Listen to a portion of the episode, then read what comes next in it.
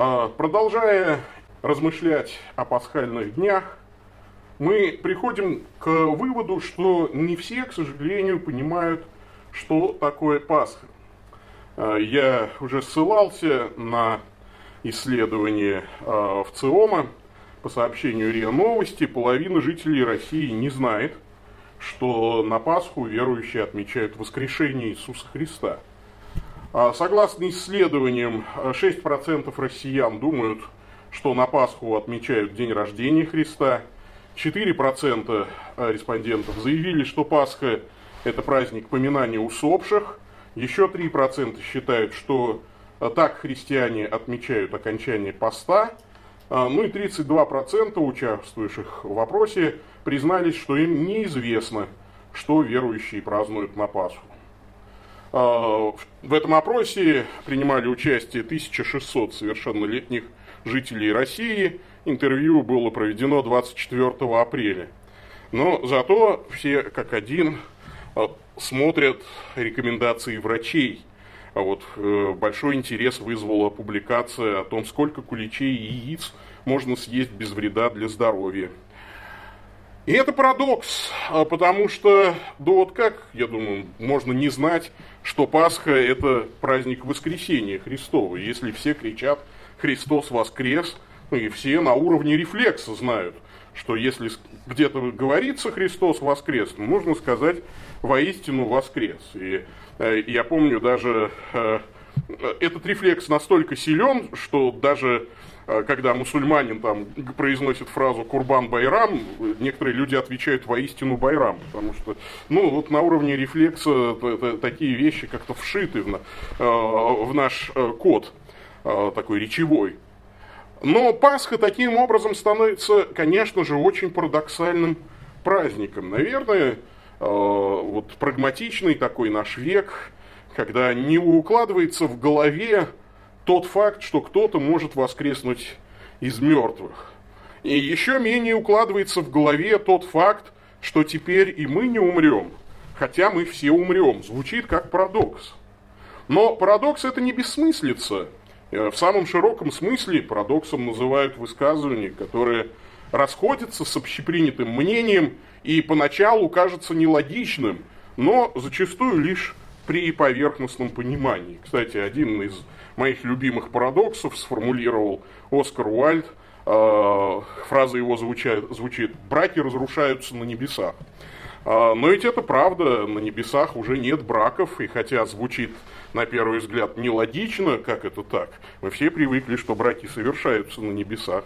Но на самом деле, а, если вдуматься и посмотреть, э, так сказать, на второй слой вот этого, смысловой слой этого выражения, то все становится на свои места.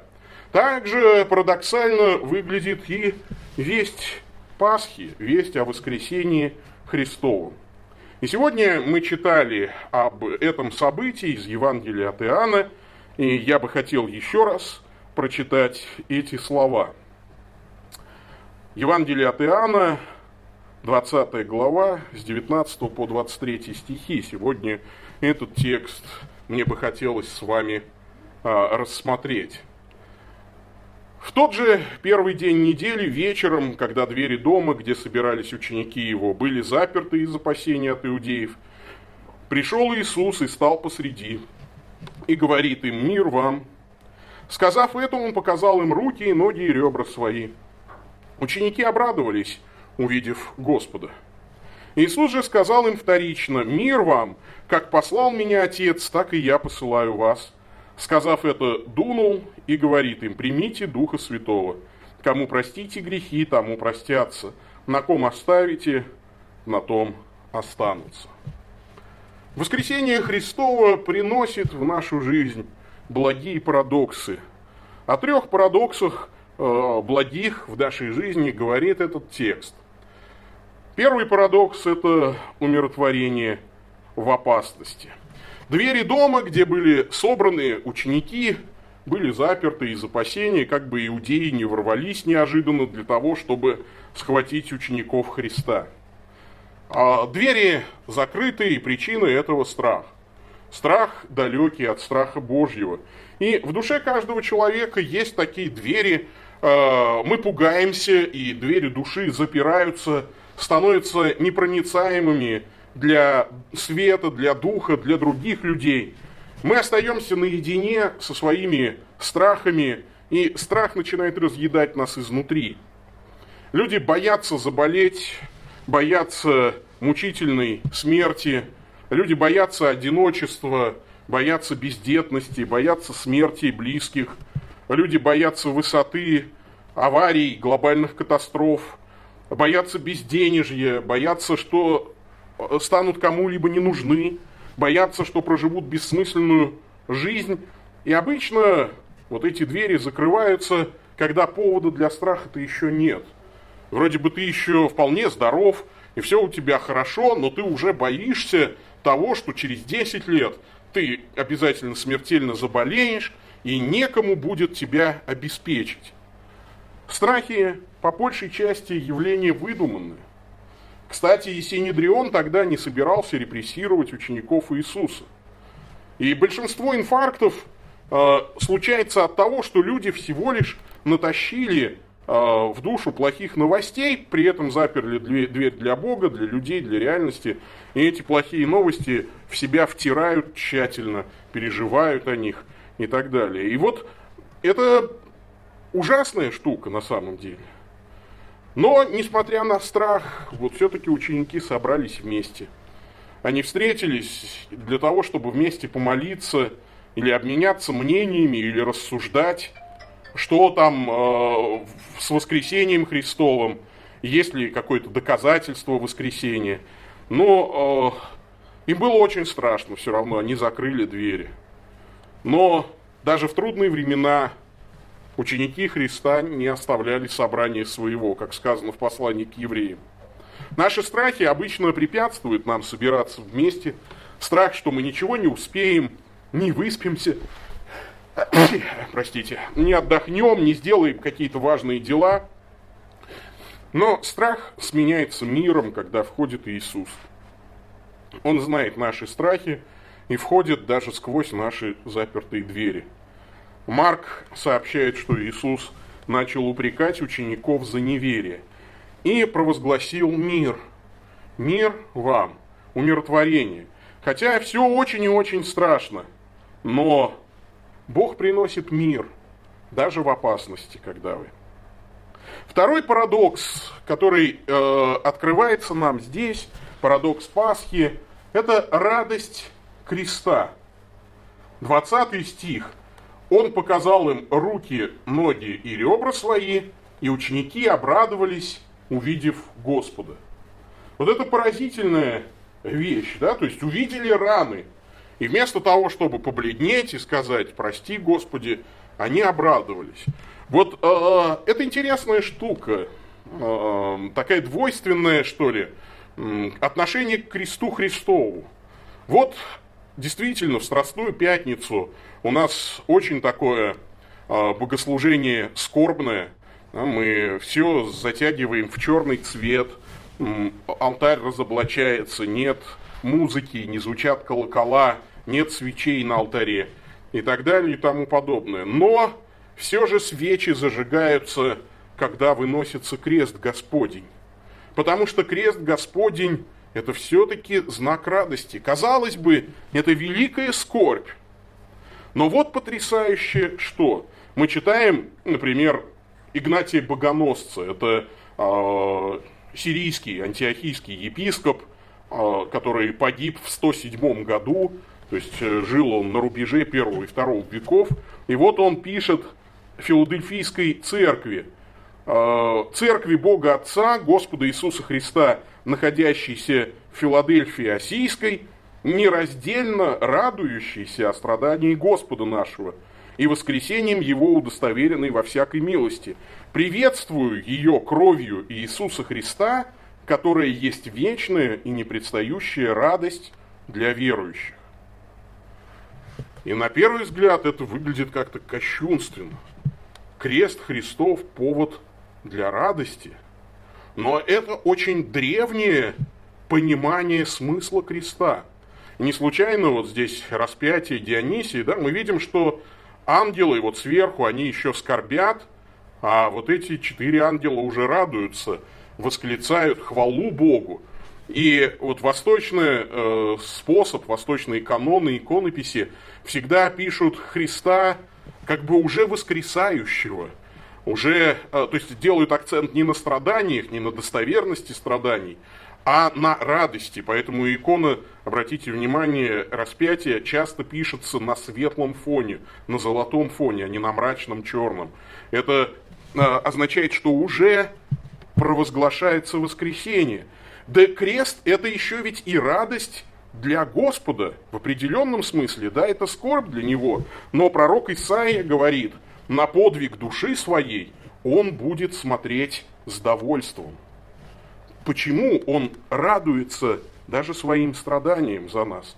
Потому что крест – это свидетельство Божьей любви. Крест – это место, где уничтожен наш смертный приговор, как в послании к Колоссянам сказано, Бог взял его от среды и пригвоздил ко кресту. В XIII веке жил такой король Франции Людовик IX. А, в историю он вошел как Людовик Святой, и в Москве даже есть католический храм его имени. А, он стал королем Франции в возрасте 12 лет. И, конечно, многие пытались свергнуть его с престола, и многие пытались, пользуясь его совершеннолетием, узурпировать власть, но мать его, очень сильная и благочестивая женщина, сумела сохранить престол для своего сына. И когда Людовик достиг совершеннолетия, многие его противники бежали за границу, и причиной тому был слух, что король велел составить список всех врагов и напротив каждого имени поставил крест – противники поняли это как знак обреченности на смерть. И когда доложили королю, что его противники бежали за границу, он велел передать им, что они могут вернуться на родину и жить в безопасности. Крест не означает смерть моих врагов, объяснял Людовик Святой. Он должен постоянно мне напоминать о кресте моего Спасителя и о прощении другого.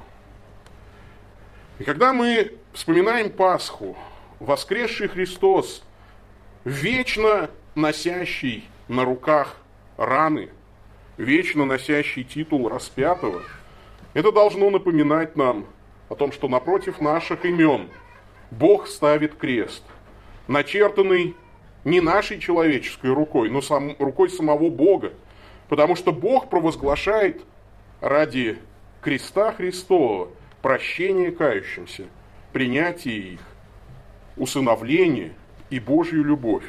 Крест говорит, что мы прощены и нам рады в Царстве Небесном, если мы всем сердцем принимаем это прощение, принимаем Божью благодать.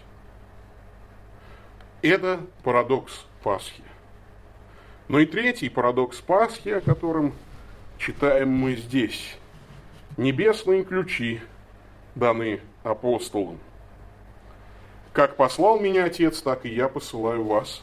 Сказав это, он дунул и говорит им, примите Духа Святого. Кому простите грехи, тому простятся. На ком оставите, на том останутся. Традиционно этот текст понимался как вручение власти ключей апостолам.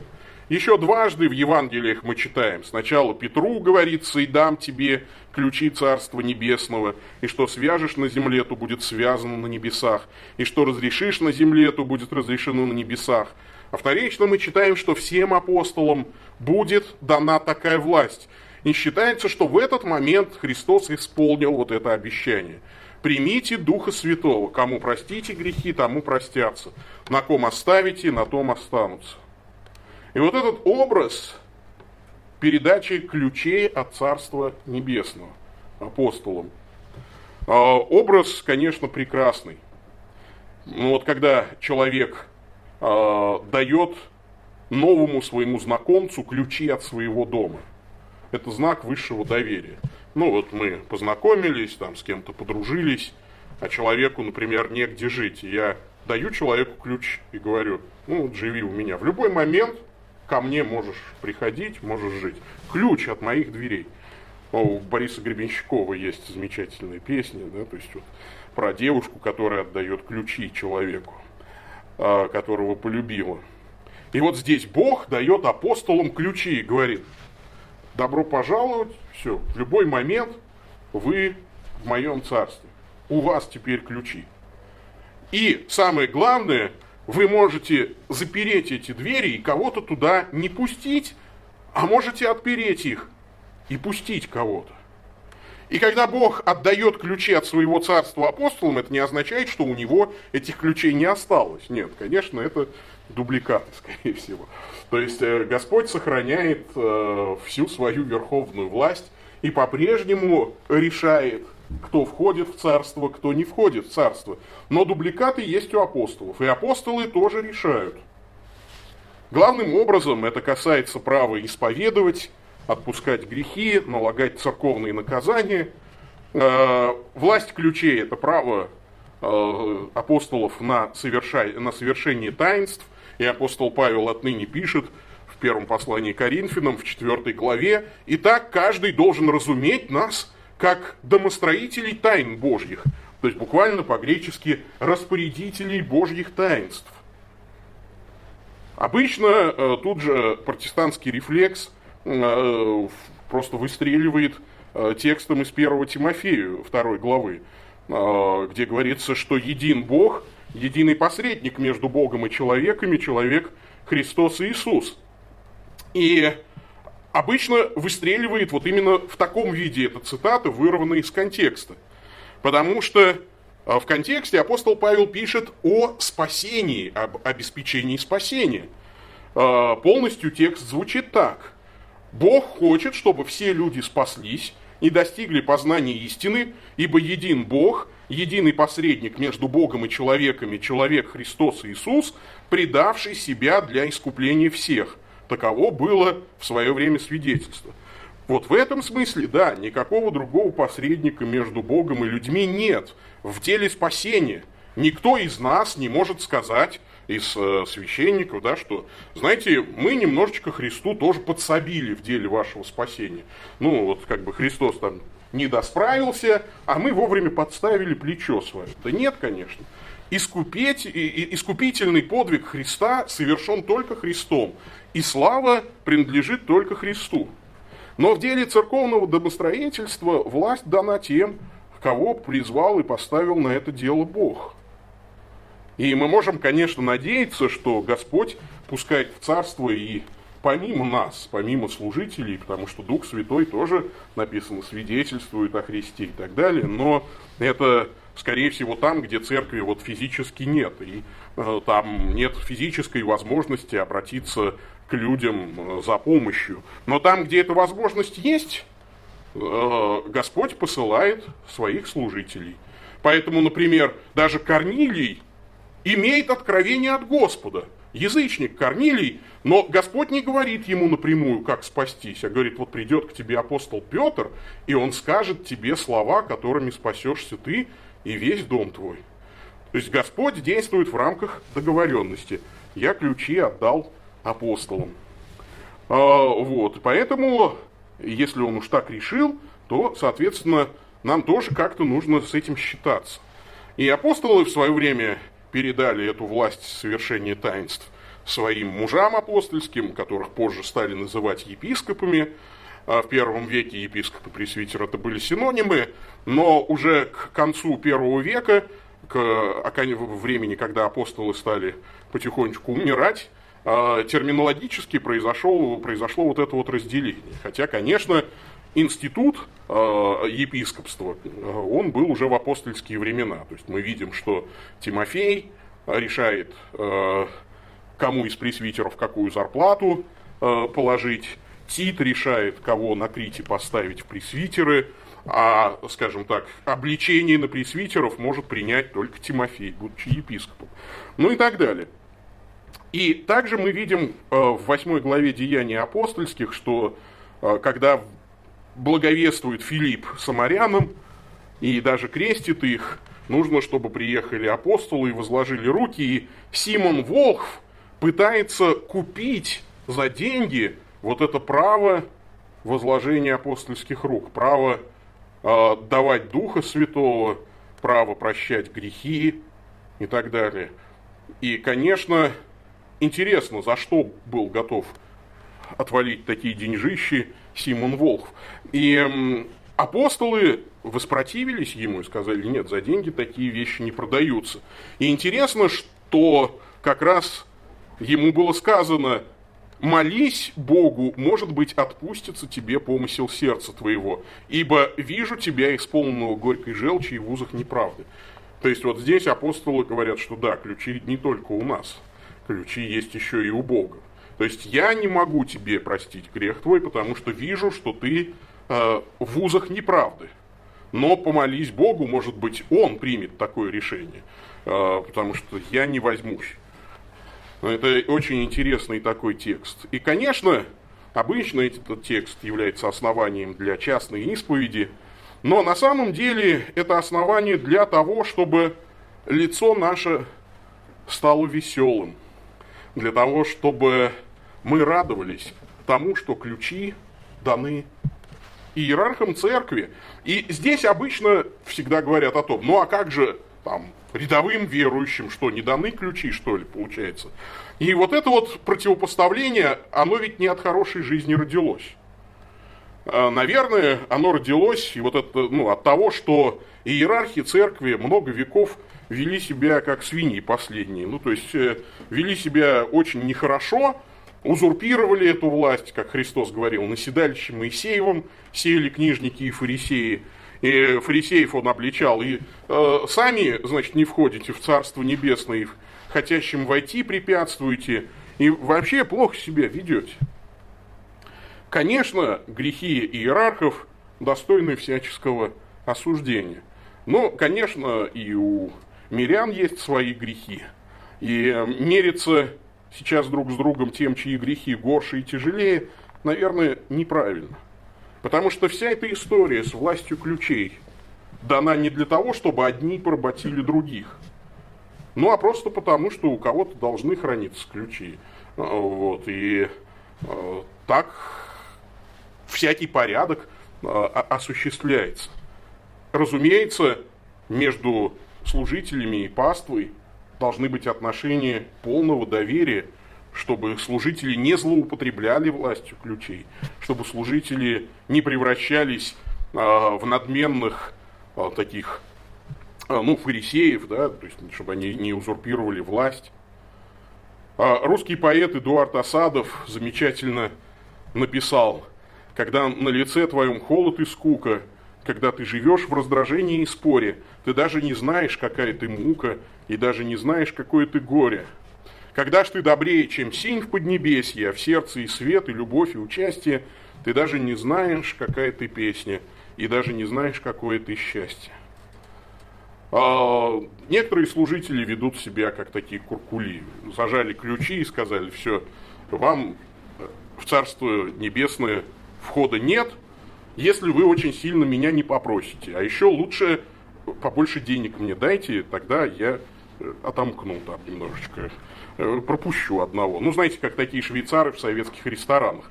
А вот, я застал еще это время, когда обязательно в хороший ресторан а, проход стоил 25 рублей. Но я это знаю только чисто теоретически, потому что я-то там работал как музыкант. Вот именно сиреневая бумажка, да, то есть по цвету, прижатая ладонью к стеклу, открывала вот эту дверь. Потому что, когда коричневая бумажка в 10 рублей показано, это вызывает смех у швейцара, значит, а бумажка зелененькая в 50 рублей вызывает испуг. То есть и тогда уже, ну, как бы просто тебя не пустят, да, что за человек, который полтинник готов отдать. А, вот, 25 рублей была хорошая такса. Песню заказать стоил. Ну, то есть, как бы, вот были четкие таксы. Хочешь, чтобы дверь открылась, там, а, вот нужно вот такие вещи э, проделать. А нужно, как мы делали вот с ребятами, да, тебе дали ключи от актового зала. И ты всех пацанов собрал и сказал, там, и девчонок позвал и сказал, будет дискотека, у меня ключи. Все, ключи у меня есть, все, это, всю ночь будем веселиться. Взрослые отдали тебе ключи и ушли. Это же красота. Нужно срочно всех позвать. А, вот. И, конечно, а, вот в церкви Христовой должно быть не как в советском ресторане – В Церкви Христовой должно быть как вот у друзей.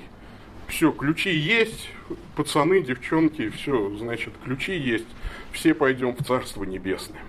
Ну, за исключением, конечно, тех, кто будет грешить, потому что, ну, тут уж ты просто не пройдешь там более строгий контроль, уже даже не наш, а Божий. Помните про человека, который вошел на брачный пир, но не в брачной одежде. То есть там, конечно, э, свой дресс-код в одеждах праведности Христовой, только можно туда войти. А в одеждах своей праведности даже не пытайся. Вот такие парадоксы о Пасхе открывает нам Евангелие от Иоанна. Наслаждайтесь этими парадоксами. И пусть для кого-то, на первый взгляд, это непонятно, не усвоено кем-то, неудобовразумительно, но мы можем наслаждаться уже сейчас миром Христа, несмотря на страхи. Мы можем наслаждаться радостью креста Христова, несмотря на боль. И мы можем наслаждаться властью ключей. Под влиянием Пасхи э, в русском народе сложилась поговорка «Человек родится на смерть, а умирает на жизнь». Крест на могиле человека – это знамение того, что после креста придет воскресенье. Мы должны быть все как оптимисты, которые пришли на кладбище и с радостью произнесли «пока вижу одни плюсы». Э, крест Христов – Э, превращается в огромный плюс для нашей жизни. Русский поэт Лев Болеславский писал, «Жизнь, я побыл на твоем перу. Я родился, значит, я умру. Но во мне как будто голос некий, что ты знаешь о своей душе? Кто родился, не умрет уже, коль родился, не умрешь вовеки». И вот эта вечная жизнь обеспечена для нас воскресением Христовым. Об этом давайте и помолимся. Аминь.